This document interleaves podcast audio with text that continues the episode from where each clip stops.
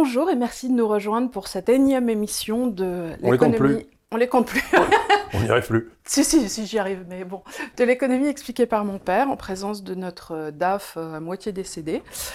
Euh, un mangez-vous, voilà. Alors aujourd'hui, ce moment tant attendu est enfin arrivé. Nous allons enfin, enfin, vous parler de Milton Friedman. Alors, moi, je vais d'abord me charger un petit peu de refaire une, euh, une, mise en perspective, donc qui était Milton Friedman, où il est né, voilà. Et ensuite, je donnerai la parole à Charles, pour, qui vous parlera un peu plus en détail de en quoi Milton Friedman est un apport essentiel, non seulement au libéralisme, mais à l'économie en général, et aujourd'hui, dans cette période inflationniste, euh, auquel on va être confronté à nouveau, en quoi sa vision du monde, en quoi sa perspective est véritablement fondamentale et ce qu'elle peut nous apporter dans, dans, le challenge qui va être le nôtre, pardon d'utiliser un mot anglais, mais aujourd'hui, parce qu'on va vers des temps difficiles. Et lui aussi en a connu parce que, encore une fois, c'est quelqu'un qui est arrivé euh, sur le marché du travail au moment de la grande crise et qui en a tiré énormément et sur le plan euh, personnel et évidemment sur euh, le plan de son travail et de son éthique aussi et de l'importance ou de la non-importance que pouvait avoir une banque fédérale dans son cas, puisque c'est un Américain. Donc revenons à Milton Friedman, qui était encore une fois euh, fils euh, d'émigrés roumains, arrivé, euh, donc né, lui en tout cas à New York le 31 juillet 1912. Il est décédé à San Francisco le 16 novembre 2006. Euh, donc il accomplit des brillantes études, il finit le lycée très tôt, à 16 ans. Il se forme au début, comme il était d'une famille qui n'était pas très argentée, dans une, une, université d'État de Rogers, dans le New Jersey, où il obtient au début un diplôme de Bachelor of Arts en 1932. Donc euh, aux États-Unis, euh, souvent on fait euh, au début des études beaucoup plus générales et on se spécialise sur le plus tard. C'est ce qu'il a fait. Il étudie ensuite les mathématiques et il étudie l'actuariat, qui est la spécialisation des mathématiques qui s'appuie sur les probabilités et les statistiques pour estimer l'impact des flux financiers et les niveaux de risque. Et puis enfin, il se tournera vers l'économie à l'Université de Chicago, où là, il approfondit les statistiques à Columbia, et là, il y rencontre George Joseph Stigler, qui est aussi un économiste américain. Et surtout, il rencontrera celle qui deviendra son épouse, qui était aussi une économiste, avec qui il a écrit euh, Free to Choose, un, ouvrage fondamental euh, pour le monde et pour eux, avec Rose Directeur, qui est donc, euh, avec qui ils ont eu deux enfants. Donc en sortant de ses études en 1935, il n'a pas de poste d'enseignant et il travaille alors pour, euh, il fait des études fédérales, il est conseiller au département du Trésor. Et là, il débute en 1945, donc quand même 10 ans. Donc il fait 10 ans au Trésor, ce qui lui permet euh, de faire tous les sales boulots, de voir comment ça se passe, de voir... Euh... Pendant la guerre. Pendant la guerre. Euh... Il a eu un rôle essentiel, par exemple, dans le contrôle des prix pendant la guerre, etc. Donc... Et il s'est retrouvé en 35 à une époque où euh, la Fed, enfin tout avait fait pas mal d'idioties et avait conduit le pays quand même dans un certain marasme, alors qu'ils avaient promis à l'époque, mais on va y revenir, ouais. que justement, à la suite de tous les bank runs qu'il y avait eu euh, au début des en années 1907 20, et dans les années 20, ça n'arriverait plus. Ça Donc encore plus. une fois, gros gros euh, potentiel. Ouais. Donc là, euh, une fois qu'il arrive et qu'il est enseignant, donc à Chicago, euh, il va écrire plusieurs essais. Alors, d'abord en 53, il publie les Essais d'économie positive, Essays in Positive Economy, euh, un ouvrage qui suscite de nombreuses controverses. Alors, dans cet ouvrage, en fait, l'idée, c'était que l'idée forte, c'était, comme on disait quand j'étais jeune, c'était qu'il ne suffisait pas d'avoir des bonnes intentions. En gros, en économie, c'est pas parce que vous dites oui, il y en a marre de la misère dans le monde et il faut aider les pauvres, que forcément, c'est ce qui fonctionne. Donc, l'idée de Milton Friedman dans la positive économie, un peu comme dans la, la philosophie positive, c'est de se dire, bon, voilà, on est désolé, mais encore une fois, c'est pas parce que vous avez des bonnes intentions que ça va être suivi d'effets en économie de façon positive. Voilà, c'est ce qu'il y a dans le vieux proverbe français, l'enfer est pavé de bonnes intentions. Vous savez, c'est le. Donc, c'est par exemple, un exemple typique, c'est ben, si les prix de l'énergie montent, on va bloquer les prix de l'énergie pour éviter que les, les petites gens ne souffrent. Et quand je dis les petites gens, ça n'a rien de péjoratif. De péjoratif. C'est simplement les gens ben, qui sont qui, qui, qui, ont une vie modeste, mais, mais qui sont... Comme ton père Comme mon père, comme toute ma famille, comme... Enfin, la, vous étiez cinq enfants sur une, sur un, une solde de colonel. Ça n'allait pas bien loin. Bon, voilà. donc on était plutôt quand les... les le 15 les, du mois, on le 15 du mois, on, on, à plus manger de viande. On commençait, littéralement. Mais enfin, ça, c'était dans les années 50. Donc, l'idée, c'est que dans le fond, il faut essayer de comprendre ce qui marche et ce qui ne marche pas. Et il a, toute sa vie, il a essayé de réfléchir sur la façon de pour que la, puissance publique, ceux qui ont le pouvoir, et politique, économique, etc., prennent des décisions qui permettent, encore une fois, aux petites gens, d'avoir un sort meilleur. Et surtout d'avoir euh, la liberté de choix pour monter. Ils qu'ils ne soient pas bloqués dans des situations dont ils ne peuvent pas sortir. Donc, euh, euh, cette façon de raisonner qui est de regarder les conséquences et non pas les intentions, ben, c'est un peu celle qu'avait aussi Alfred Sauvy, qui a été un autre de mes grands hommes. Et, on essayait de comprendre comment ça marche dans la réalité pour avoir une vraie influence et non pas pour foutre en l'air un système qui, sans ça, marche plutôt bien. Voilà. voilà. Donc euh, ça, c'était en 53. Donc c'était euh, Essays in Positive Economy. C'était vraiment un ouvrage comme destiné aux professionnels. Voilà. Et ensuite, il publie donc en 62, donc on est neuf ans après, cet ouvrage absolument fondamental, republié récemment, donc qui coûte pas très cher. Celui-là coûte 9 euros. Donc Capitalisme et liberté qui est un ouvrage absolument fondamental qui revient sur euh, l'impact de l'État dans absolument euh, toutes les, dépendances de la vie. Donc le chapitre sur le contrôle de la monnaie, qui je crois, je l'ai relu hier, était le 3, voilà, et les conséquences fiscales, le 4, sont extrêmement velus. Donc effectivement, c'est quelque chose à lire dans ces cas-là de façon... Euh, vous pouvez... c'est pas un roman, hein, donc vous pouvez le scinder, lire certains chapitres. Et après, vous avez toute la dernière partie qui est beaucoup plus sociétal, donc l'impact de l'État dans l'éducation. Donc lui a été, avec sa femme, euh, dans Free to Choose, un véritable euh, acteur et euh, propulseur de ce qu'on appelait l'échec éducation, qui, n'a, qui, s'est beaucoup vu dans les pays nordiques. C'est-à-dire qu'on part et, du et dans certains États aux États-Unis. Voilà. On part du principe que on va être d'accord que l'État est nécessaire, parce que, ah oui, alors on reviendra, tu reviendras sûrement sur ça, pour dire que Milton Friedman, à l'inverse de certains libertariens, il n'est pas libertarien, il est petitement libertarien, il le dit lui-même, n'est pas du tout contre le fait d'avoir un État. C'est un mal nécessaire. C'est un mal nécessaire. L'État est là pour produire un cadre, pour produire un cadre légal, pour produire le cadre, encore une fois, de la violence légitime, et euh, des lois, de, de la police, des forces de police, et l'éducation, pour lui, en fait partie. En revanche, encore une fois, c'est la question qu'on pose. On dit êtes-vous d'accord pour que l'État euh, permette l'éducation de tous à un même niveau? Oui, oui. Est-ce que ça doit passer par une éducation nationale? Bah, Pas forcément. Oui, les trois questions essentielles, c'est est-ce que tout le monde doit avoir une bonne éducation? Est-ce que cette éducation doit être payée par les impôts? Ça, je crois que tous les gens raisonnables disent oui, oui. Et troisièmement, est-ce que ça doit être donné par un cadre de fonctionnaire ou par un cadre euh, concurrentiel? Et il a, lui, il a dit non, il faut que ce soit donné par un cadre concurrentiel. Et donc chaque famille a un petit ticket qu'elle donne à l'école de son choix. Un peu comme un ticket restaurant. On un peu comme un ticket, vous allez... pour chaque enfant.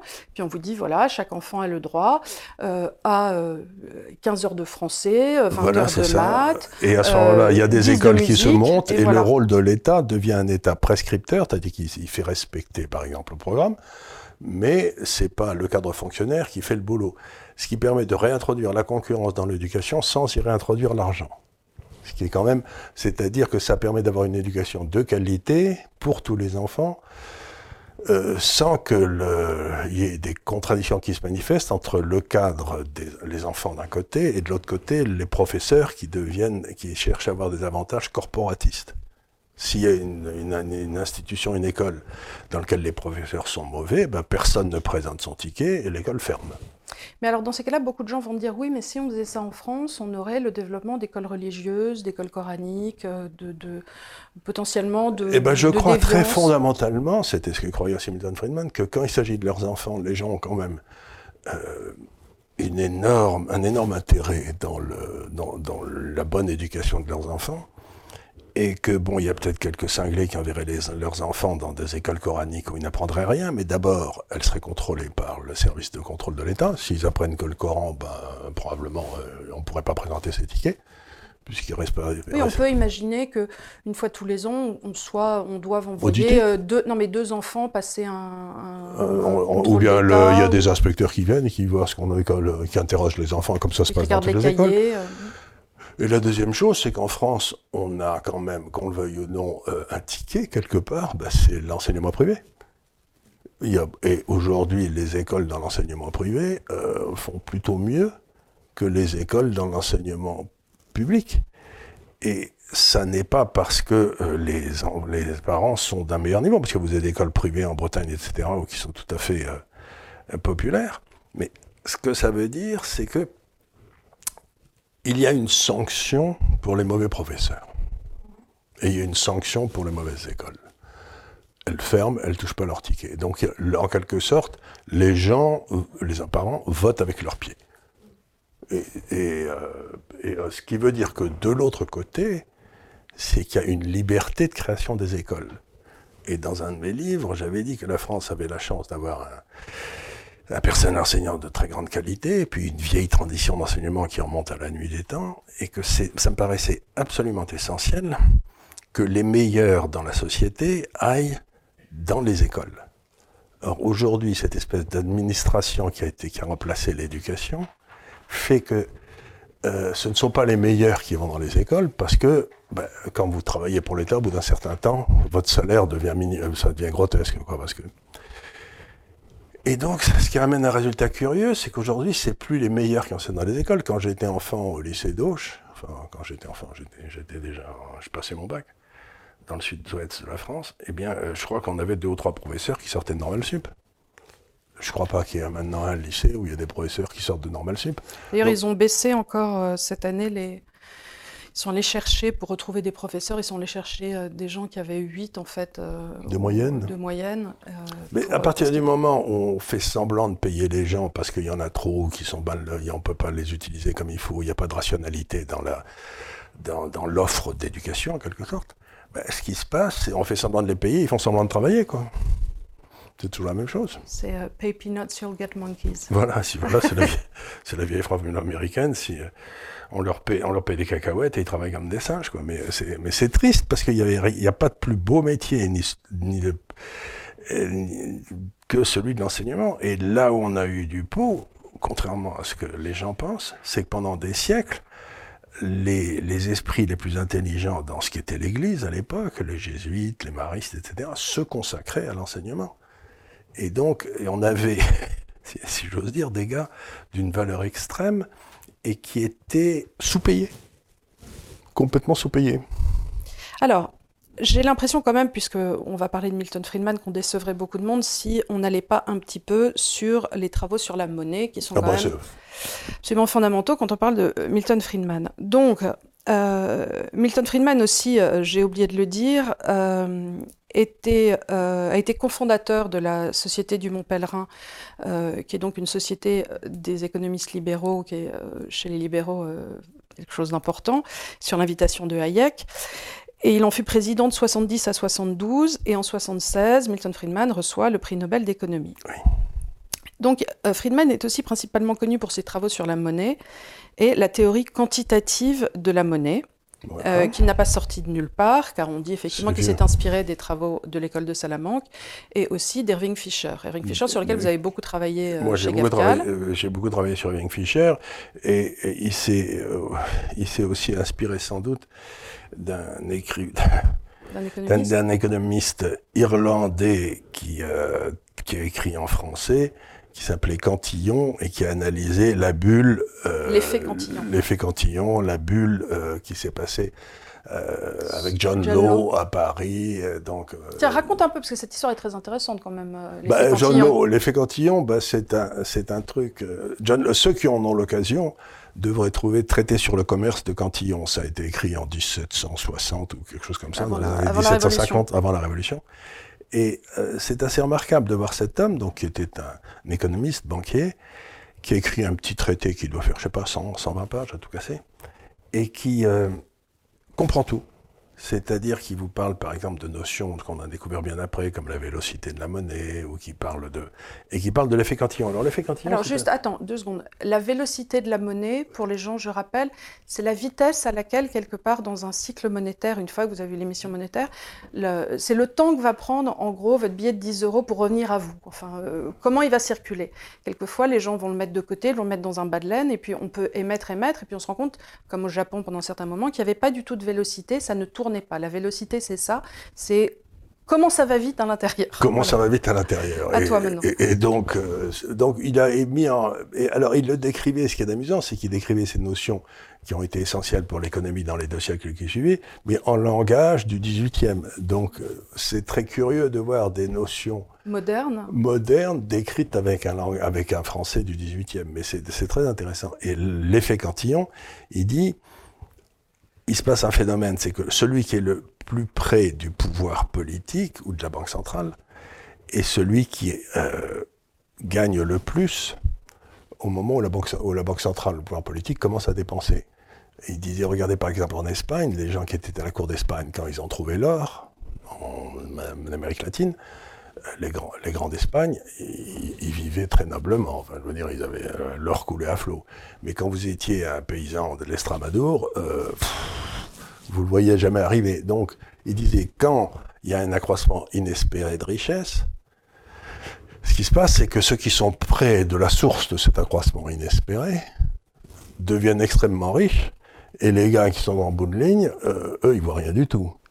Ça, ça sonne un peu ça moderne sonne... à mes oreilles. Voilà, voilà, c'est un, peu ce qui, un peu ce qui arrive aux banques d'affaires, si vous voulez. Elles sont près de la BCE, donc elles, elles gagnent de l'argent, et puis le l'ouvrier à Tulle, euh, ben, il n'en voit pas beaucoup. Quoi. Donc c'est ce qu'on appelle l'effet Cantillon, c'est-à-dire que c'est une espèce de captation d'une nouvelle création de richesse par la classe dirigeante et qui sert qu'à la classe dirigeante. C'est un peu ce qu'on a, ce qu'on appelle l'effet Cantillon.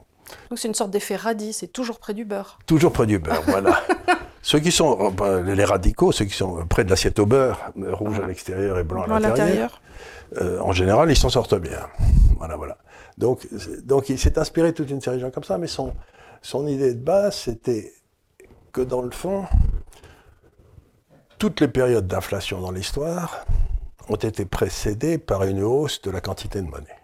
Alors ça, ça c'est la théorie Milton-Friedman. C'est la théorie C'est-à-dire que quelque part, les inflations ne naissent que par une incompétence des banques centrales. Ou, ou une découverte. Ou, ou une redécouverte. Une on découverte découvre de l'Amérique. Voilà. On, on, découvre l'Amérique du Sud, euh, on se trouve de, des minerais à foison, hop, inflation. Mais ça, c'est parce qu'il y a eu une sorte de percée de création. Ou la découverte des mines d'or en Afrique du Sud. En Afrique du, du Sud. Au milieu du 19e. Et, et, et donc, oui, c'est ça. Mais il ne dit pas quelque chose qu'on lui a fait dire et qui est faux, il ne dit pas que toute augmentation de la masse monétaire déclenche une inflation. Non, il dit que les grandes inflations de l'histoire ont été déclenchées par une, une incompétence ou une, une, émission monétaire non, voilà, voilà, non contrôlée, voilà, non pensée, non gérée. Non gérée.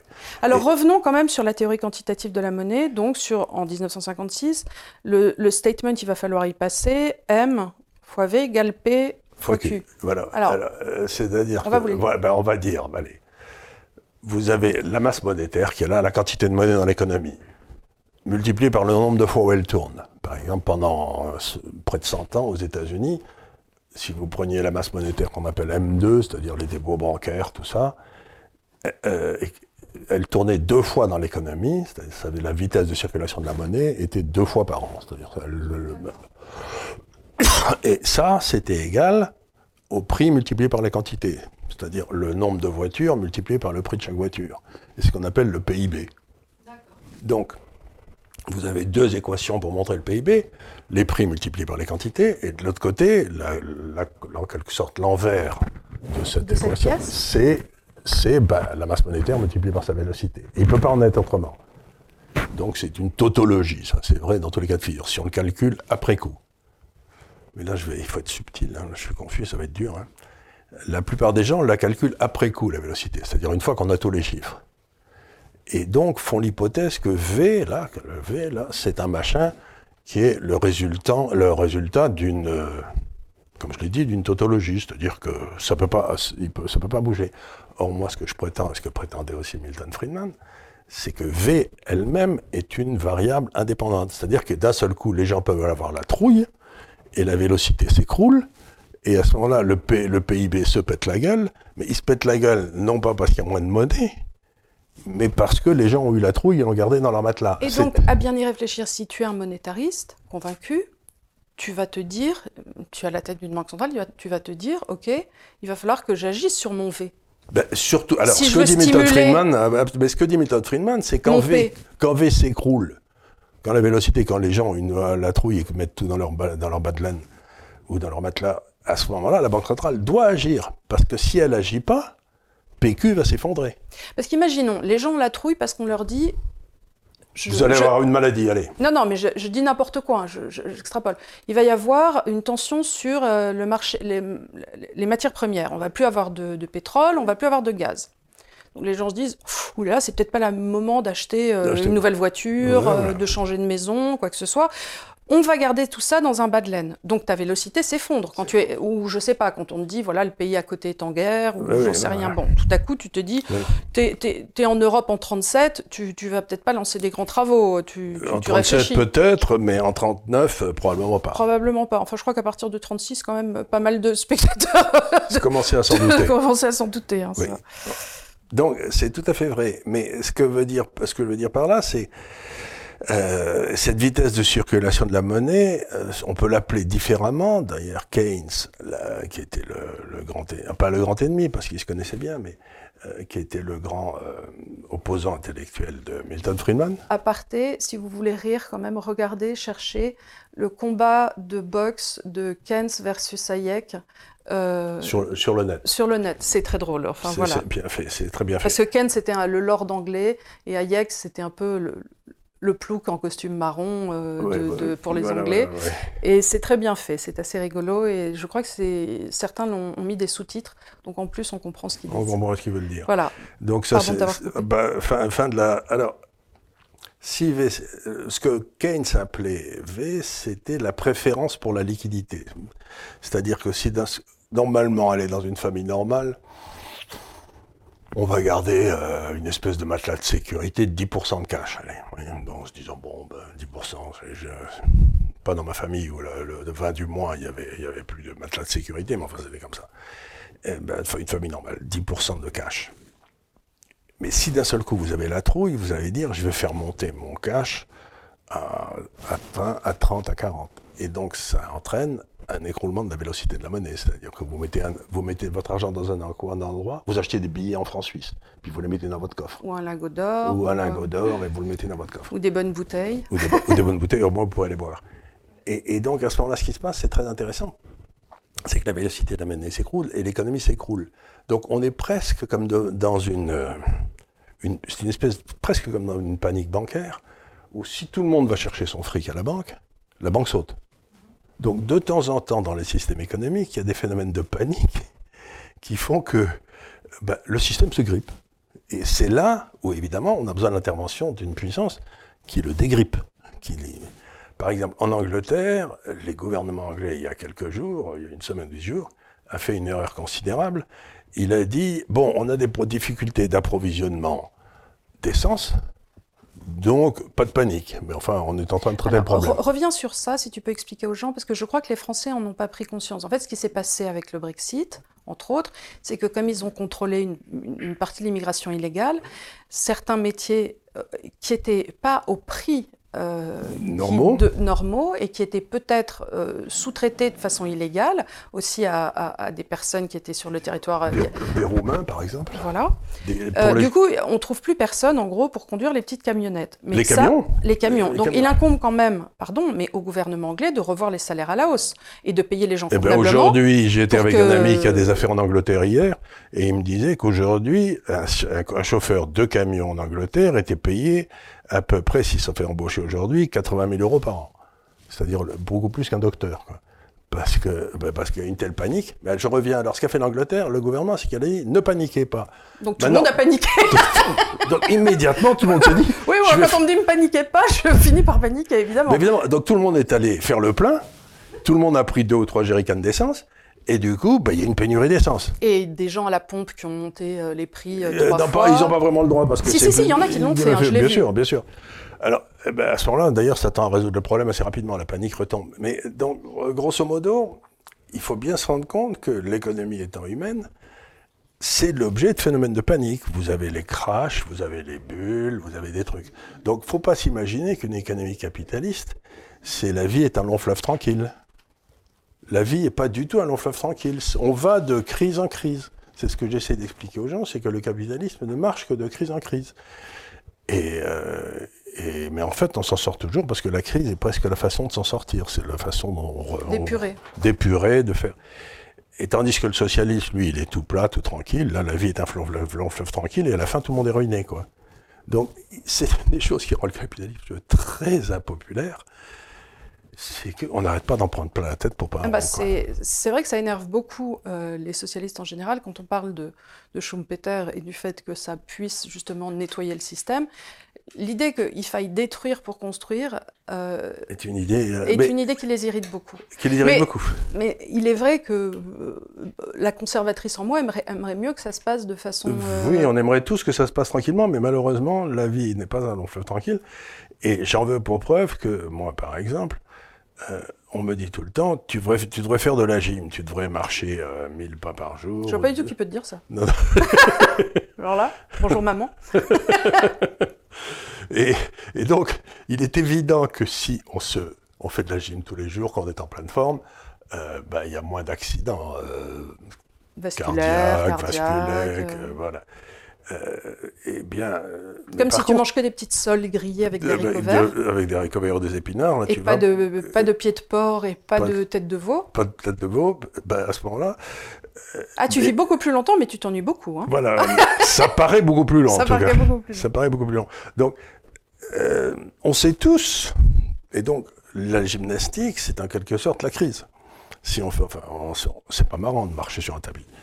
Et, donc, ce que j'essaie de dire, c'est que oui, euh, mais malheureusement, euh, la plupart des gens euh, sont enfin un peu de surpoids, aiment bien leur Bourgogne, enfin des trucs comme ça, et ça n'a pas toujours des effets heureux quand même. Fume deux ou trois cigares par jour. Enfin bref.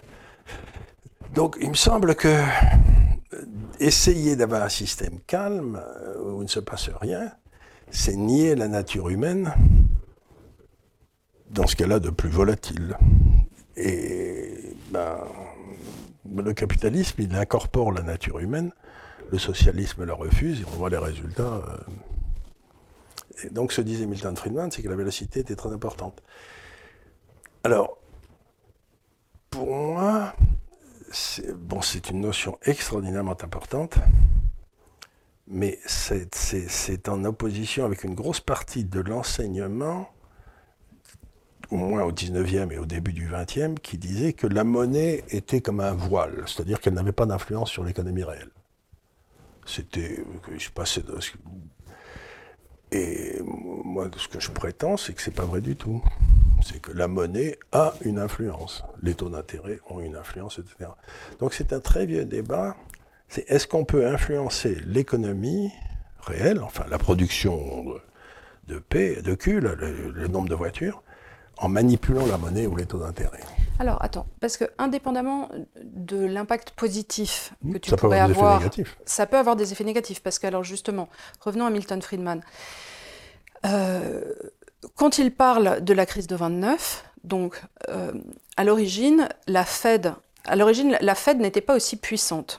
Euh, et il y a eu des bank runs, c'est-à-dire que tout le monde arrivait au même moment, au début du 19e, pour retirer son or. Et au moment où il y avait une convertibilité qui était acquise du dollar en or, et euh, il y a eu des bank pas possibles à New York, à Chicago, dans ces années-là. Du coup, la Fed a pris plus de pouvoir en disant écoutez, on va gérer ça, ne vous inquiétez pas. Quand ça arrivera, et ça on mettra de l'argent. On imprimera à tout va, vous inquiétez pas, ça va bien se passer. Or, tu me disais, le type qui était en charge de ça, qui était un type pas complètement crétin, l'adjoint de JP Morgan qui avait traité la crise de, 1907, il est mort euh, six mois avant la dépression, c'était lui qui est le chairman de la Fed. Et les gars qui... Et alors, ce qui s'est passé à l'époque, c'est V s'est écroulé pendant la dépression, enfin avec la crise de la crise de. J'ai vu qu'il y avait une destruction de un tiers de la masse monétaire. Voilà. Et donc, ce qui s'est passé, c'est que ben, MV a baissé d'un tiers. Et euh, normalement, la Fed aurait dû faire monter la masse monétaire à due concurrence de la baisse de la monnaie, et elle n'a rien fait du tout. Non, elle n'a rien fait. Et du coup, euh, la thèse de Milton Friedman, c'est que la dépression de 1929 avait été créée quasiment de toutes pièces par l'imbécilité de la Fed. Ce qui était vrai. Mais alors, si on arrive à la période d'aujourd'hui, ben, depuis, chaque fois qu'il commence à y avoir une petite baisse, une petite récession aux États-Unis, légitime pour nettoyer. pour nettoyer, la Fed arrive et met plein de pognon. Et même, elle met plein de pognon alors qu'il se passe rien aussi. Ben, une fois qu'elle a commencé à mettre plein de pognon, elle se dit pourquoi pas continuer. Donc, donc grosso modo, on trouve très bien. Euh, Milton Friedman avait fait le bon diagnostic de la dépression. Et donc, pour empêcher le retour de la dépression, maintenant, la Banque centrale aux États-Unis va nous amener à la limite à une hyperinflation pour, pour éviter une dépression qui ne se serait pas produite s'ils n'avaient Oui, pas mais agi. alors aussi, il y a un autre facteur, parce qu'à l'époque où Milton Friedman étudiait ces questions, nos États n'étaient pas endettés à hauteur de ce qu'ils sont aujourd'hui. Mais ils sont endettés pour pouvoir créer de la monnaie.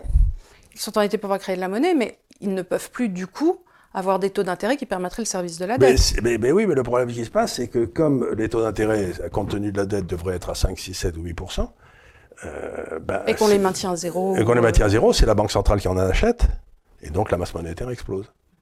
Donc, ce qui est, ce qui est intéressant, c'est de voir comment un bon diagnostic fait il y a 100 ans sur la cause de la Grande Dépression risque de nous amener à des problèmes nouveaux, parce que dans le fond, la Banque centrale continue, un problème, continue à traiter le, le problème de la même façon, alors que c'est plus le même. À l'époque, on n'avait pas assez d'argent, maintenant on en a trop, mais il continue. Parce que, vous savez, c'est la vieille blague. Tu sais, c'est la, cette vieille blague, c'est pour quiconque a un marteau, tout ressemble à un clou, quoi. C'est- exactement ce qu'on a. Pour les banques centrales, tout ressemble à un clou. Pan, Ah oui. je vais faire de la. Il y a un problème, je mets de l'argent. Et finalement, ça finit par créer plus de problèmes que ça n'en règle.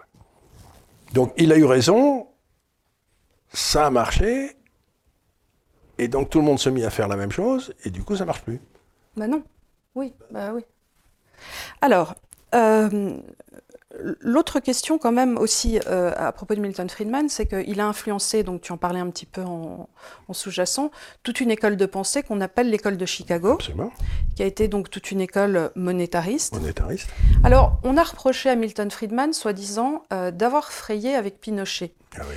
Alors, cette histoire... C'est pour ça que tout le monde le déteste. Parce que euh, tout le monde, dès qu'on parle de Milton Friedman, on dit Ah, ah, c'est le type. Voilà, mais ça c'est parce que Noémie Klein est allée euh, à- enfin, à agiter des drapeaux. Or, il faut savoir que l'histoire de, de Pinochet, c'est que Milton Friedman était au Chili, euh, il, était, il parlait dans une conférence euh, internationale avec plein d'autres intervenants, et euh, Pinochet est venu à cette conférence. Ils se sont littéralement rencontrés, serrés la main dans une pièce avec 14 autres intervenants, enfin, et des milliers de, de- de- voilà.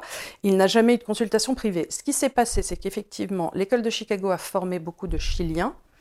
Il faut de- savoir qu'en 1920, je crois, ou 28, je ne sais plus très bien, euh, l'université de Santiago, de, Chili, avait passé un accord avec l'université de Chicago. Ils avaient un, un- un échange d'étudiants. Un échange d'étudiants. Bien donc, avant. euh, bien avant que tout ça se passe. Bien avant. Et euh, alors, les étudiants de l'école de Chicago de, du, Chili, quand euh, Allende est tombé, euh, il y a eu le coup d'État de Pinochet, il y avait un des étudiants qui était au ministère des Finances chilien à l'époque, qui a publié une espèce de bouquin sur ce qu'il fallait faire Inspiré, des inspiré de ce que travaux, la- de- euh, des travaux de, monétaristes. de- de monétaristes. Et je crois que bon, c'est tombé dans. C'était comme euh, le- un des rapports qu'on fait l'inspection des finances, si vous voulez, ça va directement dans un tiroir. Puis je ne sais plus très bien, mais je crois que c'est euh, Pinochet est tombé dessus par hasard et s'est dit mais ça a l'air bien et a demandé aux gars de la mettre en place. Ça, c'est comme quand tu construis la Twingo. Voilà. Tu la laisses sur le bureau d'un architecte le 31 euh, juillet, tu pars en vacances, tu reviens le 1er septembre, c'est sur les lignes de production. Et c'est pas- exactement comme c'est ça, c'est exactement ça. Genre, Et- mais on a construit le truc finalement, oh mon Dieu. Mais c'était pas du tout ça. Bref. Et ce qui est le plus étonnant, c'est que ça a plutôt bien marché. Donc, euh, le, Ch- le Chili, qui était en faillite, s'est redressé, euh, au point que quelques années après, euh, Pinochet a demandé dans un référendum est-ce que je dois rester, est-ce que je dois pas rester? Le référendum a dit vous devez pas rester, et il est parti. Donc, la thèse de Friedman, c'est que si on fait marcher le capitalisme, vraiment, avec tous ces grands Ça fait croître toutes les libertés. ça fait croître toutes les libertés Les et on finit par se retrouver en, libertés en démocratie. Et c'est ce que l'exemple du. Je souligne, à ce- je, je, je, je, je mentionne à ceux que ça intéresse que, Pino- que euh, Cuba, c'était bien avant Pinochet, puisque je crois que le Pinochet est 73 et Cuba, ça devait être en 60. Et qu'à ce jour, euh, Cuba est toujours un pays qui n'est pas libre, mais par contre que toute la gauche adore. Euh, c'est quand même parce que moi j'ai été à Cuba, j'ai passé quelques temps. Il y a, je crois qu'on a droit à 2 kilos de riz par personne par mois. Et une, parce qu'il y a une des, cuisse de poulet, je crois. Il y a des denrées alimentaires, il y a, il y a un contrôle alimentaire. Il y a pénurie partout, donc chaque citoyen a le droit à 2 kilos de riz. Euh, je crois qu'il y a 200 grammes. J'ai été au Cuba, rien ne marche. L'électricité ne marche pas, rien ne marche, c'est absolument extraordinaire. Bon, ils ont un système de santé qui marche à peu près, mais à part ça, euh, un système d'éducation. Bon. Mais enfin, je veux dire, euh, je comprends même pas qu'on on présente Cuba comme l'avenir de l'humanité. Bon, je, maintiens ça. Donc, si vous voulez, ce qui s'est passé, c'est que donc il y a eu ce coup d'État, qui Pinochet a remplacé Allende, l'économie chilienne a redémarré, et depuis, ça a été une des meilleures économies de l'Amérique du Sud. Mais encore une fois, Friedman n'a rien à voir. C'est pas parce que des gens se sont ont appliqué des règles de ses travaux que, entre guillemets, euh, il serait Et donc, euh, Pinochet avait demandé à rencontrer Friedman quand il était passé, ils se sont rencontrés. Mais je signale que, si je me souviens de l'exact, la Chine, Deng Xiaoping avait aussi demandé d'avoir Milton Friedman. Euh, donc, il a ciré la patte à, plein de monde. Hein. Je crois qu'il est venu à Paris bah, C'est un, prix Nobel d'économie, donc bah, il a dû serrer la main à pas mal de gens. Il a serré la main à pas mal de gens. Et puis, bon. Donc, le, côté euh, monétariste a permis, dans le fond, la réalisation dans les années 70, 60, 70, oui, à peu près 60, 70 et 80, bien sûr, que laisser la monnaie sous le contrôle de l'État, ça ne marchait pas toujours. C'est un peu ce que disait Clémenceau. Euh, laisser la guerre aux généraux, c'est pas sérieux. Donc il y a des il y a des trucs qu'on ne fait pas. Je crois que c'est la monnaie est euh, quelque chose de trop important pour être laissé à des banquiers centraux. Voilà, c'est ça. Et, donc, c'était la grande thèse de Milton Friedman. Et ça a permis, dans la grande baisse de l'inflation qui a commencé avec Volcker dans les années 80, on a eu, euh, ça fait 40 ans qu'on a vécu là-dessus, sur cette, sur, dans le fond, sur l'internet, ce qui a permis, là, euh, quelque part, tout un développement économique qui s'est produit. Bon, donc ça, c'était Milton Friedman, l'économiste, qui a eu un rôle énorme. Ah oui, alors si on parlait un peu plus de Milton Friedman, le libre penseur, qui était capitaliste. Alors encore une fois, s'il prenait le capitalisme, c'est qu'il pensait que c'était la meilleure façon d'arriver à une situation de liberté.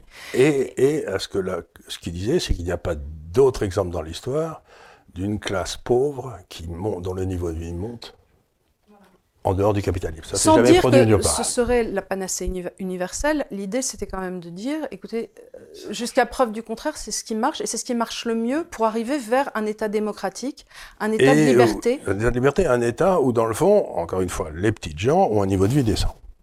Un niveau de vie décent sans ce... Donc ça, c'était sa grande idée. Et alors, je voudrais parler, si je peux, un tout petit peu de de Milton Friedman, libre penseur. Parce que Donc à partir de la période Free to Choose. Free to Choose. Donc on est en 63. 63, 64. Où il faisait toutes ses interventions à la télévision sur. Euh, il a fait des.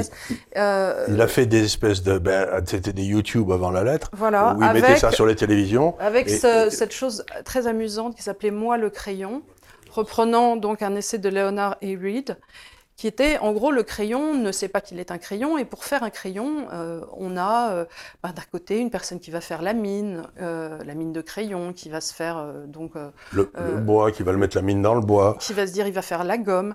Et, et toutes ces personnes il n'y a pas eu un cerveau étatique internationale qui aurait réfléchi qu'il fallait faire le crayon. Toutes ces énergies libres se sont mises en place pour arriver à faire un crayon. Alors on a, on a amené le graphite, on a amené la gomme, on a amené voilà, et on arrive à ce produit sans que personne et qui est très bon marché. Qui est très bon marché sans que personne ne réfléchisse à euh, de l'utilité du crayon.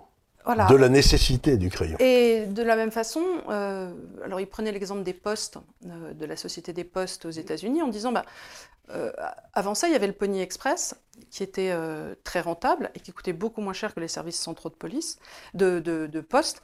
Mais euh, un jour, on a dit, voilà, il faut que ça soit étatique. Donc ça a été étatique, ça a coûté aux contribuables 15 fois plus cher que quand c'était le Pony Express. Mais alors que le service euh, était déjà rendu, était déjà rendu. Mais par contre, si vous étiez dans une petite ville de l'Arkansas, etc., c'était sans doute assez cher d'envoyer du courrier à partir de là. Donc ce qu'on a voulu faire, c'est un service où tout le monde payait la même chose pour des services différents. Et donc, il y avait des subventions croisées qui se passaient dans tous les sens. On y reviendra. Mais donc, ce que je voudrais, expliquer quelque chose sur le côté euh, politique de Binton Friedman. 63, c'est le moment où la guerre du Vietnam commence. Il est mais vent debout contre il est vent debout contre. Oui, parce qu'il sait que la machine à billets va fonctionner. Euh, D'abord, il sait ça, la machine à billets, et ainsi il dit. Enfin, les guerres, ça coûte. Les, guerres, ça coûte, et en même temps, il voit pas très bien ce que les États-Unis ont à faire là-bas. Et à partir du moment où on réintroduit la conscription aux États-Unis, c'est-à-dire le service militaire obligatoire, il devient vraiment quasiment enragé. enragé. Et dans un débat célèbre, il détruit le général en chef américain Westmoreland, qui explique que c'est bon pour les petits jeunes, etc mais il le détruit. Il a laissé le type, il en pleurait. C'était, c'est celui qui a perdu le Vietnam, le West, Westmoreland. Donc, d'abord, il est violemment contre la guerre du Vietnam, et pour des raisons morales. Il trouve qu'il n'y a aucune raison. Bon. Ensuite, il est violemment contre ce qui fout en l'air les États-Unis depuis 50 ans, c'est-à-dire euh, le contrôle, le contrôle, la lutte contre la drogue.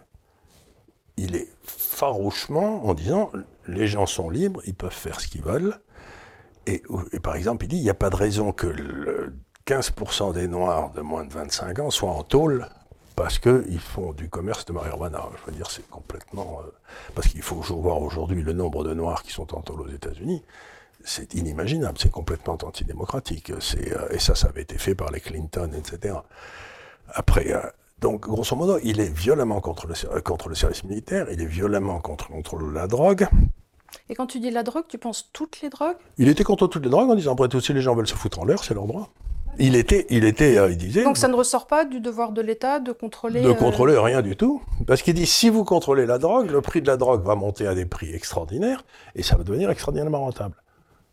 Pourquoi Donc ça crée des systèmes parallèles. Ça crée des systèmes de la prostitution. De la prostitution, ça crée tout ça et ça, ça, ça pourrit la société puisqu'il y a une euh, ça devient un peu comme le tirage du loto, c'est-à-dire si on réussit à vendre un kilo d'héroïne, euh, ben, on n'a plus besoin de travailler tout le reste de sa vie. Mais alors, dans ces cas-là, tu as toujours les gens qui viennent te dire oui, mais vous dites ça, mais imaginez que vos enfants, et si vos enfants tombaient dans l'héroïne, est-ce que vous diriez la même chose? Est-ce qu'il n'incombe pas à l'État de protéger dans les écoles? Bon, en tout cas, si on peut dire quelque chose, c'est que ça mais marche il pas. n'y aurait pas personne. Ça marche pas en tout cas. D'abord, ça marchait pas. Il n'y a jamais autant de drogue que maintenant. Non, mais de toute façon, si on allait, si on l'empêchait, euh, si euh, la drogue était en vente libre dans les pharmacies sur présentation d'une carte de docteur disant le gars est drogué, filulé son héroïne. Personne n'irait dans les écoles pour vendre de l'héroïne à prix coûtant. C'est simplement parce qu'il y a une, rentabilité inimaginable de l'héroïne, parce que l'État lutte, et c'est ce prix extraordinaire qui crée le crime. Donc ce que disait Milton Friedman, c'est ben, complètement idiot. On n'a qu'à laisser les gens s'inscrire à la pharmacie pour avoir la drogue au prix coûtant. Et puis ça permet, ça comme ça, les gens iront pas dans les voir vendre, vendre de la drogue aux petits enfants. Alors en même temps, l'autre l'autre l'autre débat et c'est marrant parce que j'étais donc au débat euh, Onfray Zemmour qui avait lieu lundi. Cette question est arrivée sur le tapis et effectivement, on peut se poser la question géopolitiquement cette fois-ci si l'État voulait vraiment lutter. Ce n'est pas une fois que la drogue est arrivée sur le territoire. On devrait lutter en amont parce qu'on sait très bien d'où ça vient, d'Afghanistan. Euh, ben, on a essayé d'aller en Afghanistan, ça n'a pas bien marché. Hein. Oui, ça n'a pas bien marché, mais enfin les trafiquants de drogue, euh, normalement, avec le moindre drone, le moindre machin, on sait bien où ça se passe. Donc si on voulait vraiment buter les mecs... Aujourd'hui, c'est un chiffre d'affaires monstrueux, la drogue dans tous les pays. Voilà, donc il y a des gens qui touchent au milieu. Et je suis bien persuadé qu'il y a toute une Il y a des administrations au milieu Il y a qui... toute une partie de nos systèmes politiques qui sont gangrenés par la drogue, qui sont gangrenés par la drogue parce que nous luttons contre elle. Si, le prix, si, le prix était ouvert Si le prix était ouvert, s'il était à un millième de ce qu'il est, ben les types s'amuseraient pas à faire, à faire euh, pousser des coquelicots en Afghanistan. Hein, euh, Donc c'était un raisonnement parfaitement logique. Et là encore, c'était un raisonnement euh, plutôt, si j'ose dire, de gauche. Euh, venons-en euh, au ticket d'éducation, là. Il était scandalisé de voir que, dans le fond, toute la population noire aux États-Unis, et là il faut lire Thomas Sowell, avait de bonnes écoles avant qu'on s'en occupe. Et il y avait toute une classe moyenne noire qui avait des... Bon, ceux qui ne me croient pas doivent lire les statistiques fournies par euh, Thomas Sowell. Il donne tous les chiffres. Il y avait trois bonnes écoles. Euh, et à partir du moment où on a filé des subventions, on a retrouvé la même chose. C'est le, niveau d'éducation dans les ghettos noirs s'est écroulé. En fait, une, des théories aussi de Thomas Sowell, qui est donc, rappelons-le, un, penseur euh, libéral, libertaire, libertarien, noir comme on n'en fait plus, qui, vient du sud des États-Unis, euh, dans une famille plutôt euh, défavorisée. euh, Bon, il est né dans une cabane où il n'y avait pas d'électricité. oui, c'est ça, un peu comme dans Forrest Gump. Voilà. Donc, euh, en tout cas, euh, lui constatait qu'à partir du moment où il y a eu les aides aux mères célibataires, euh, Mais le nombre de mères célibataires a augmenté.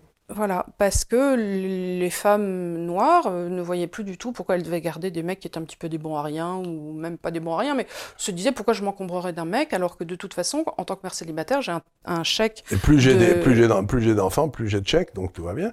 Donc on euh, il y avait à peu près 7% des, des jeunes noirs qui naissaient en dehors du mariage dans les années 30, et maintenant on est à 70%.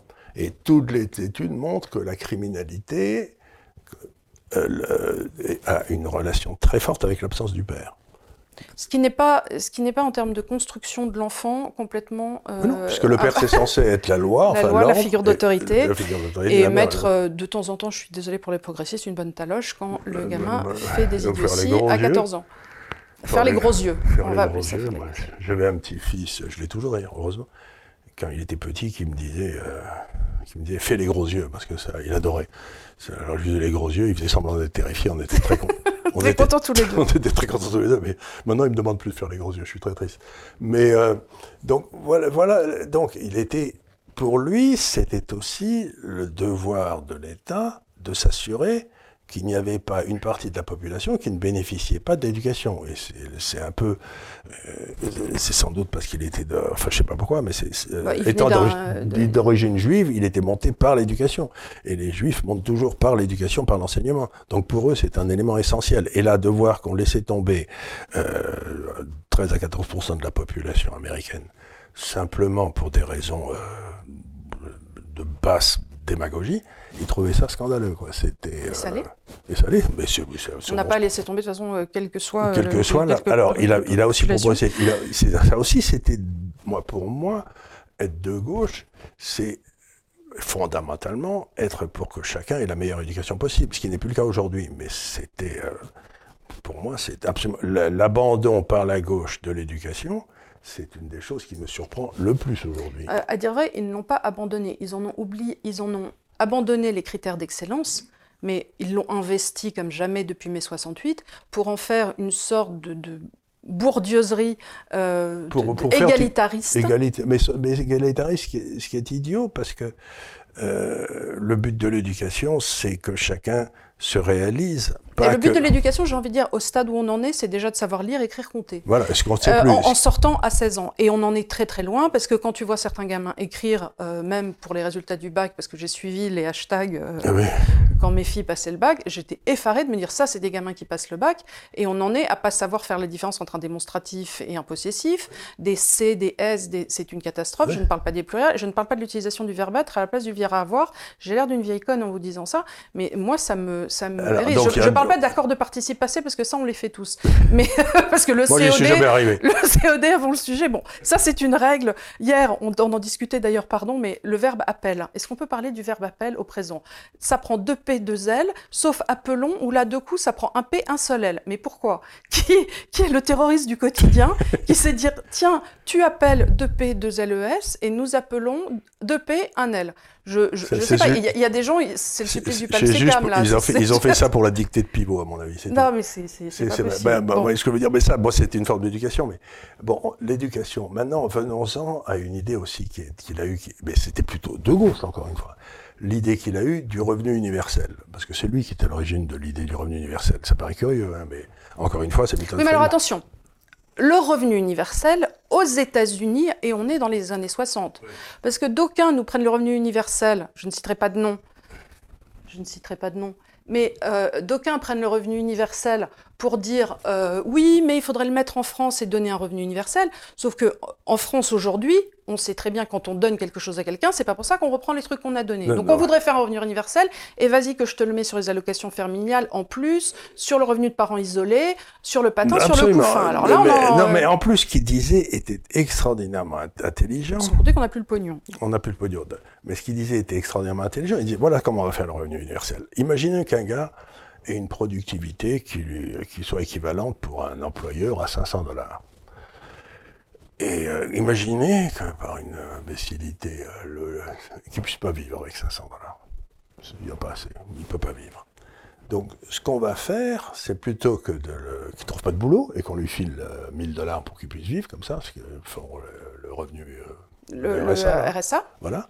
Il dit non, ce qu'on va faire, c'est qu'on va le faire embaucher par un entrepreneur qui va lui, qui pour lui, qui, euh, à qui il va coûter 1000 dollars. Puisque, mais par contre, lui, il va gagner que 500. Donc il y a une perte de 500. Ben, L'État paye les 500. Et puis ensuite, quand le gars commence à savoir un peu travailler, il va rapporter, euh, Parce que il le, va rapporter le- le temps 700. où tu t'occupes, toi, imagine, t'es entrepreneur, le gars, il arrive, il sait rien faire, tu dois faire du, tu, tu dois faire ça. du babysitting. hein, tu dois faire du babysitting, mais tu lui apprends. Il faut lui filer des clés, il faut, le, voilà, il faut l'attendre le matin. Donc petit à petit, ce que tu fais, c'est une fois que le gars arrive à 1000 dollars, ben à ce moment-là, l'État cesse de verser de l'argent à l'entrepreneur, de rentabilité. Le gars rapporte 1000, il touche 1000, et puis en plus, Oui, il peut monter. Comment tu sais que l'entrepreneur sera de suffisamment bonne foi pour pas continuer à dire pour non un autre simple, il y a un truc qui s'appelle le marché. Si le gars euh, rapporte 1000 et est payé 500, ben lui, il va pas, il va pas être idiot. Il va savoir qu'il y a quelqu'un qui va venir le chercher et qui viendra le chercher à 1000. C'est ce qui se passe en ce moment pour les conducteurs de camions. Hein. Donc, tu vois, c'est pas, c'est pas difficile. Donc, ce qu'il faisait, c'est qu'il avait monté un système qu'il appelait d'impôt négatif, où dans le fond, si tu embauchais des gars qui n'avaient pas la rentabilité, ben, l'État te payait la différence entre la rentabilité et, les- et ça, c'était une façon de faire re-rentrer les gens dans le marché du travail, et tout le monde était était heureux, l'entrepreneur, parce que ben, il avait un gars qui, euh, dans le fond, le, Bah, S'il était bien et, et ça lui permettait avait- de former quelqu'un et de le garder et sur puis le long il- terme. Et il avait l'impression aussi qu'il faisait un travail utile, puisqu'il prenait des gens qui avaient, que l'éducation nationale avait raté, en quelque sorte.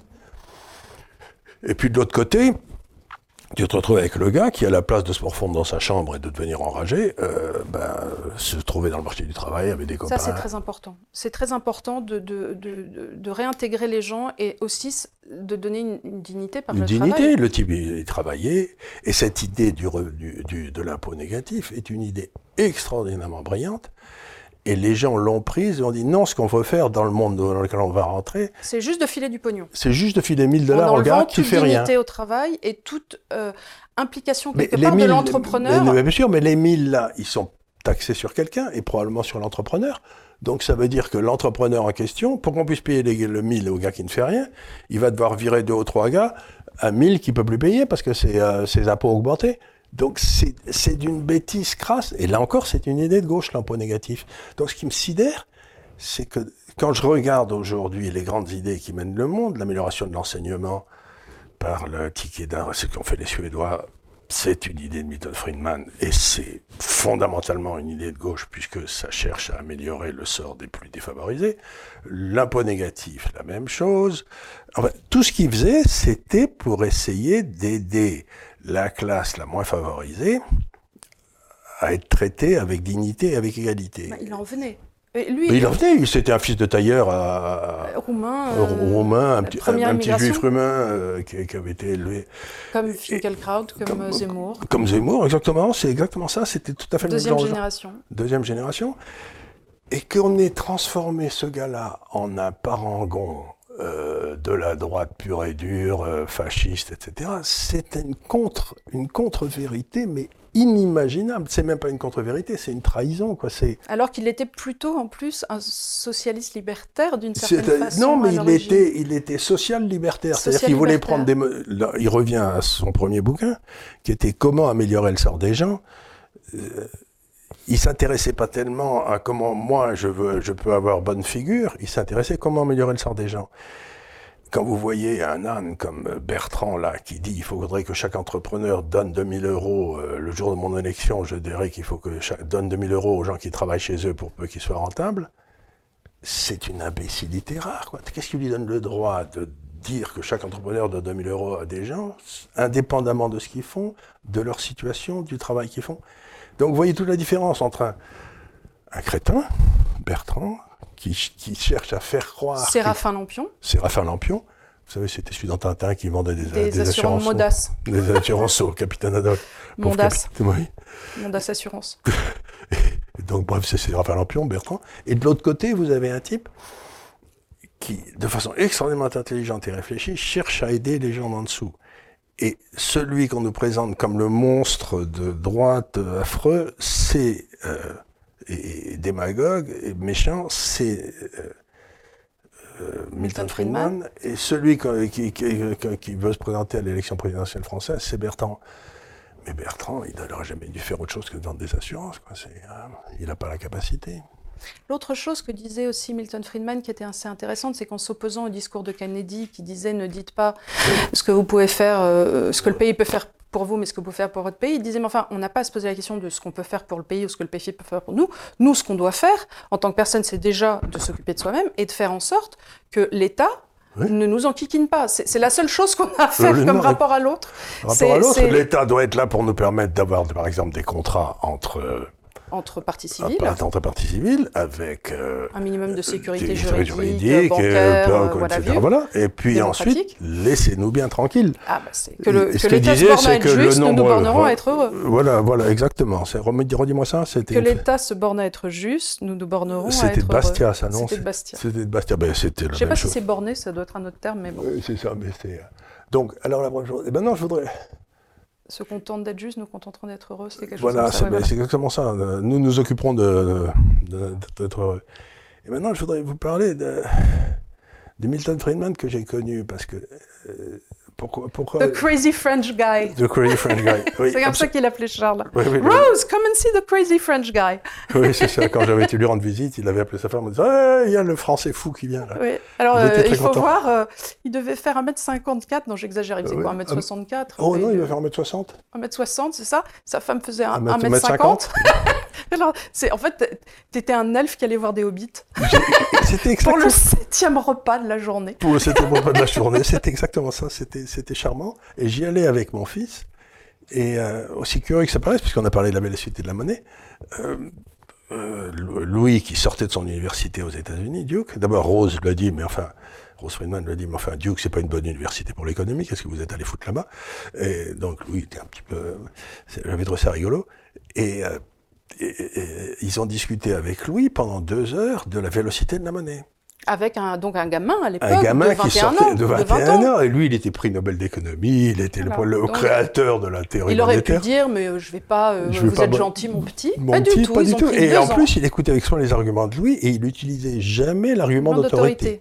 C'est-à-dire de dire, euh, ben, enfin, taisez-vous, vous n'y connaissez rien, moi, vous savez 40 ans que je le fais, vous savez pas m'apprendre. Non, non, il était là-bas très, très intéressé. Donc c'était formidable. Un, il était, on sentait que quand il avait un enfant en face de lui, enfin un gamin de 20 ans qui apprenait, il était dans son élément. C'est-à-dire que sa vie c'était l'enseignement. C'était de faire comprendre aux autres euh, comment ça marchait. D'arriver à les amener au point d'épiphanie. Voilà, où ils avaient dit, oh quoi, j'ai compris, ça y est, Eureka. C'est en ça qu'il a formé une école aussi. C'est pour ça qu'il a formé une école, parce qu'il avait, il a, il, a amené il avait cette volonté de transmettre, transmettre, transmettre par et le de, haut. par le haut, et ça c'était remarquable. Aussi, je vais vous donner un autre exemple qui pour moi a été fascinant, c'est donc il a eu la gentillesse de me donner une quatrième de couverture pour mon livre. Hein. Vous savez, les Lions de par des ânes. Euh, bon, et, et alors il s'est passé un phénomène curieux là. Donc il lisait le français très bien. Il n'aimait pas le parler, mais il le lisait très bien. Et donc, euh, bon, je lui donne mon premier manuscrit. Il me dit, mais, mais Charles, vous avez fait une erreur considérable. Alors j'ai dit, merde, qu'est-ce que j'ai encore fait? Il me dit, vous confondez rentabilité du capital et taux de croissance des profits. Ah mais ça, c'est ce que tu reproches à Piketty aussi. Exactement. Mais c'est lui qui m'a fait comprendre qu'il y avait une différence essentielle entre les deux. C'est-à-dire, vous pouvez avoir une entreprise comme la boulangerie Comme la boulangerie, qui gagne 5% par an, c'est très bien. Mais vous ne pouvez pas réinvestir à 5%. Parce, que, les gens ne vont pas manger deux baguettes par jour. Et voilà. Donc, la rentabilité marginale, le taux de croissance de cette, de cette entreprise est de zéro. Elle a arrivé à un point de, comme un seuil de Peters chez, chez, l'humain, c'est-à-dire euh, son, bah, son, seuil d'incompétence. Elle est arrivée, elle peut pas aller plus haut. Elle peut pas aller plus haut parce que les gens, sauf, sauf si elle euh, prend un hélicoptère et encore. Ça mais, mais, mais, enfin, je veux dire, tu jettes des pains, tu vas pas gagner d'argent avec. Et donc, donc, il y a deux choses. Il y a la rentabilité du capital et il y a le taux de croissance des, bénéfices. Qui n'est jamais infini pour toute entreprise. Qui, n'est entreprise, qui, peut avoir une période exponentielle, mais ça ne dure jamais. Et, donc, il m'a dit, mais vous confondez les deux. Et donc, j'ai dû réécrire la moitié de mon bouquin. Parce que je me suis dit, ben, même bon sang, mais c'est bien sûr. mais c'est bien sûr. Damned, c'est bien sûr. Et alors, la façon dont j'ai découvert Milton Friedman, c'est très curieux. J'avais un, un, vieux client aux États-Unis quand j'étais jeune, j'avais 30-35 ans à qui j'envoyais mes papiers, enfin qui était un client qui me payait. Et il était très copain avec Milton Friedman. Et il lui les, mes, mes papiers en douce. Comme de Oui, temps parce que comme les papiers étaient payants, on n'est pas censé les forwarder. Les forwarder, mais enfin, Et à l'époque, il n'y avait pas de coupé-collé. Donc, il n'y avait euh, pas de copier-coller. Donc il il devait devait les envoyer par fax. ou, Il euh, pouvait les envoyer, peut-être faire une photocopie, l'envoyer par lettre. Enfin bref. Du coup, Milton Friedman s'était lié à lire mes papiers, ce qui était déjà un grand honneur. Puis un jour, j'ai reçu une lettre donc, de Hoover Institute, signée en bas Milton Friedman, euh, senior analyst, qui m'a fait pleurer de rire, parce qu'enfin, il était prix Nobel, euh, le honorary chairman de l'EA Chicago, enfin bref, il signait euh, analyste, ce qui me faisait le poiler, quoi. Et il me dit, euh, tiens, j'ai lu votre papier, je l'ai trouvé bien. Milton Friedman. J'avais la main qui tremblait. Alors j'ai répondu d'une main qui tremblait.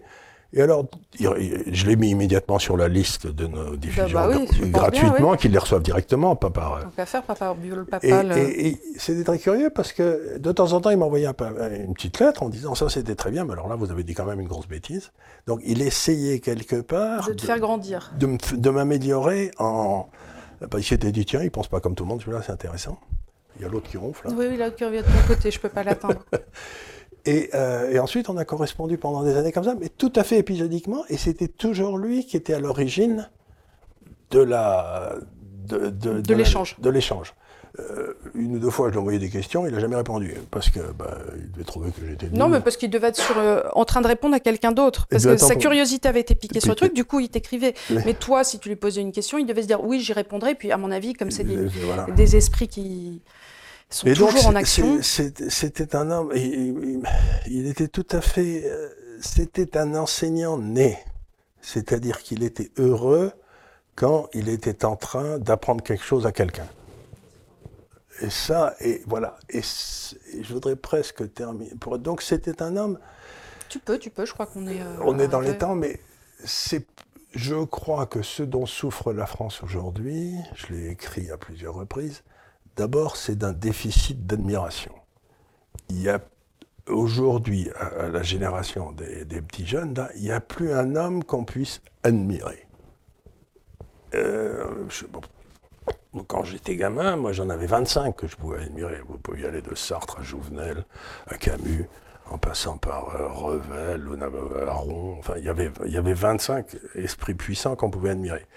Euh, maintenant, je ne sais pas qui je peux admirer. Je vais quand même pas admirer euh, Bernard-Henri Lévy, quoi. Faut pas déconner. ou- Donc, ça, c'est la première des choses. On a, Et qui donne aussi la fierté d'être français. qui donne aussi- et la fierté d'être intellectuel, c'est-à-dire ce truc de dire c'est moi qui pense. Je ne, je ne répète pas la pensée de quelqu'un d'autre, j'ai réfléchi et voilà, voilà ce que je pense. Et ce truc de dire voilà ce que je pense est quand même la base de la citoyenneté. C'est-à-dire, vous réfléchissez, ça me paraît absolument essentiel. Et ça, c'est ce qu'il cherchait à, extraire de tous, de tous les enfants qu'il a pu avoir. Donc ça, c'est la première des choses. Et aujourd'hui, je pense à lui qui était donc un professeur né, un professeur de génie, puisqu'il a créé une école. Et je me dis, dans l'éducation, ces gens-là n'y vont plus. Et ça, c'est aussi une perte inouïe. Donc, c'est une perte pour les enfants, mais c'est aussi une perte pour le pays, c'est-à-dire cette espèce de joie de la transmission, de, l'effort intellectuel, de la 16. Ça fait 20 ans qu'on étudie un sujet, on le connaît bien. J'ai eu le plaisir de recevoir ici un monsieur qui a été enseignant toute sa vie, qui s'appelait, je crois, hier, euh, comment il s'appelait, celui qui enseignait Nogues ou... euh, Non, pas du tout. Attends, parce que là, du coup, tu, Oui, tu je- l'effet de ce que tu voulais. dire. Donc, Euh, on- bon, bon, voilà, le- de- le, le- le monsieur qui donc, Euh, attends, je veux pas il, dire une il était sur- professeur d'université à l'université catholique d'Angers. Et bon, c'était un homme remarquable. Et il était incroyablement compétent, incroyablement euh, savant sur ces sujets, et, et, et doux dans l'expression et dans l'e- l'effort de faire comprendre aux autres. Et il vient de prendre sa retraite. Et je me dis, combien en reste-t-il de ces gars-là? C'était cette espèce de lent travail de formation d'une élite incroyable de professeurs à laquelle, euh, auquel la France s'est livrée pendant, allez, 10-15 siècles. Et maintenant, je sais pas où ils sont, ils sont...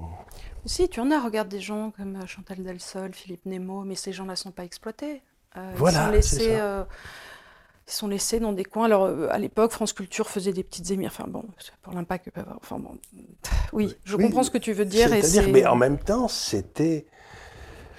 Euh, Raymond Aron, c'était un seigneur, euh, c'était une espèce de... Quand Raymond oui, mais là, tu, tu, repointes du doigt ce dont on a parlé beaucoup de fois, c'est-à-dire la lente déliquescence de la culture et aussi de, de la bourgeoisie, de la moyenne bourgeoisie en France. C'est ce que tu disais, mon oncle à l'époque était professeur de droit constitutionnel à Bordeaux, dirigeait la chaire de droit constitutionnel. Quand tu étais professeur de droit constitutionnel à Bordeaux dans les années 60, tu étais quelqu'un. Ça avait été l'élève de, de, d'Ellul. Euh, il écrivait au Dalloz. Voilà, aujourd'hui, un professeur de droit constitutionnel à Bordeaux, je ne sais même pas si les étudiants connaissent son nom. Euh, tu as 20 personnes qui lisent euh, la revue Dalloz, qui doivent... non mais voilà, c'est... donc on n'est pas... je ne sais même pas si des conseillers d'État savent qui il est. On avait une classe en France de super intellectuels qui étaient sélectionnés de façon extraordinairement compétitive. Et on était un des rares pays à avoir ça. Puis il y en avait en Angleterre, et puis il y en avait en Allemagne, et puis il y en avait aux États-Unis. Mais aux États-Unis, souvent, c'était les super intellectuels des trois ou quatre autres qui allaient aux États-Unis pour terminer leur carrière. Et, maintenant, cette classe de super intellectuels a disparu. Et, je crois que, je crois que, il est d'accord, lui. D'ailleurs, il, il, ça le fait ronfler. Donc, pour moi, avoir connu personnellement l'un de ces super intellectuels et d'avoir compris à quel point il était passionné par l'éducation, par la transmission, parce qu'il a écrit des livres, il a fait des séries télévisées qui sont vendues à des dizaines de millions d'exemplaires. Hein. Qu'on peut trouver sur YouTube d'ailleurs. Qu'on peut retrouver sur YouTube. Bah, c'est, Mais je crois qu'il faut parler anglais parce que toutes ne sont pas sous-titrées. ne sont pas traduites. Donc voilà ce que je voulais dire, c'est que ben, j'ai eu bien de la chance de connaître un, super intellectuel qui, qui, était un homme bon. Et j'essaye désespérément de rencontrer Thomas Sowell. Mais j'y arrive pas, parce que lui, il a 92 ans, 93 ans, il vit aussi en Californie, il, est, euh, il vient de sortir un nouveau livre. Mais. Euh, il doit être bien désespéré dans la période qu'il vit actuellement. Le pauvre, oui, il doit, être très, être très dur pour lui. Bon, écoute, je crois qu'on a rendu un bel hommage, qui était, ce qui était un peu le, le but de, aussi de cette session, de cette capsule, de rendre un joli hommage euh, et de, parler un peu de Milton Friedman, de son travail et de sa legacy, comme on dit en anglais, de ce qu'il a laissé. De lui en tant qu'homme. De lui en, en tant qu'homme, de ce qu'il a laissé derrière lui. Euh, de le rendre effectivement plus humain. Euh, je vous invite plus que jamais donc à lire, euh, si vous pouvez acheter ce petit ouvrage Capitalisme et liberté. Sinon, Freedom to Choose, c'est bien aussi. Hein. Enfin, la liberté de choisir. Choose, la liberté de choisir est très bien aussi. C'est plus. ça, c'est vraiment toute la partie monétaire, en tout cas, est de très haute tenue. La partie fiscale et la partie monétaire est de très haute tenue, et toute la partie sociétale aussi sur la, fin. Il y a toute une partie aussi sur les impôts et pour ou contre euh, l'impôt sur les successions. Euh, c'est très bien argumenté. Euh, voilà. je ne vais pas me relancer sur le sujet, je pourrais vous l'expliquer, mais je voudrais clore. Et écoutez, si vous avez des questions, n'hésitez pas à les poser. On, y répondra avec plaisir. Vous pouvez les poser en dessous ou sur notre site. Et merci de nous avoir suivis encore une fois. Et, je vais terminer avec une de ces blagues, parce qu'il adorait les blagues. Il faisait des blagues tout le temps. Il était marrant comme tout. Il disait, écoutez, si on paye des gens, on n'a rien foutre. Et si on taxe ceux qui bossent, il ne faut pas s'étonner si le chômage augmente. Écoutez, c'est une logique imparable. Et sinon, oui, allez voir euh, le recueil de ces citations. Vous en avez sur Wiki, Wikibéral, euh, le, site des libéraux. C'est assez drôle. Euh, il avait beaucoup de mots pour rire. et c'était un homme très gai. Donc, c'est toujours important. Gai comme un passant. Voilà. Merci encore pour tout et à très bientôt.